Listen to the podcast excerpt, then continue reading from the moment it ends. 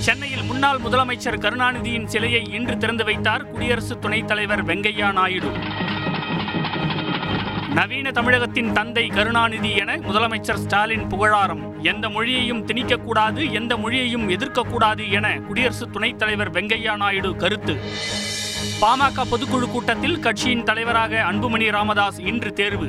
இரண்டாயிரத்தி இருபத்தி ஆறாம் ஆண்டில் பாமக ஆட்சி அமையும் என அன்புமணி ராமதாஸ் நம்பிக்கை. சென்னை தாம்பரம் அருகே மனைவி மகன் மகளை கொன்றுவிட்டு தற்கொலை செய்த ஐடி ஊழியர். மரம் வெட்டும் எந்திரத்தால் அறுத்து கொன்ற கொடூரம். விசா முறையீடு வழக்கில் மூன்றாவது நாளாக சிபிஐ முன்பு காங்கிரஸ் எம்பி கார்த்தி சிதம்பரம் இன்று ஆஜர். ஐந்து நாள் டெஸ்ட் போட்டியில் மூன்றாவது நாள் இது என கருத்து.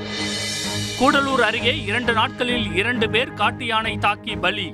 யானையை வனப்பகுதிக்குள் விரட்ட களமிறக்கப்பட்ட கும்கி யானைகள். ராமேஸ்வரம் அருகே மீனவ பெண் கொல்லப்பட்ட வழக்கில் கைது செய்யப்பட்ட வடமாநில இளைஞர்கள் ஜூன் பத்து வரை சிறையில் அடைக்க நீதிமன்றம் இன்று உத்தரவு. மாற்றுத்திறனாளி குழந்தைக்கு விமானத்தில் அனுமதி மறுக்கப்பட்ட விவகாரம். தனியார் விமான நிறுவனத்திற்கு இன்று ஐந்து லட்சம் ரூபாய் அபராதம்.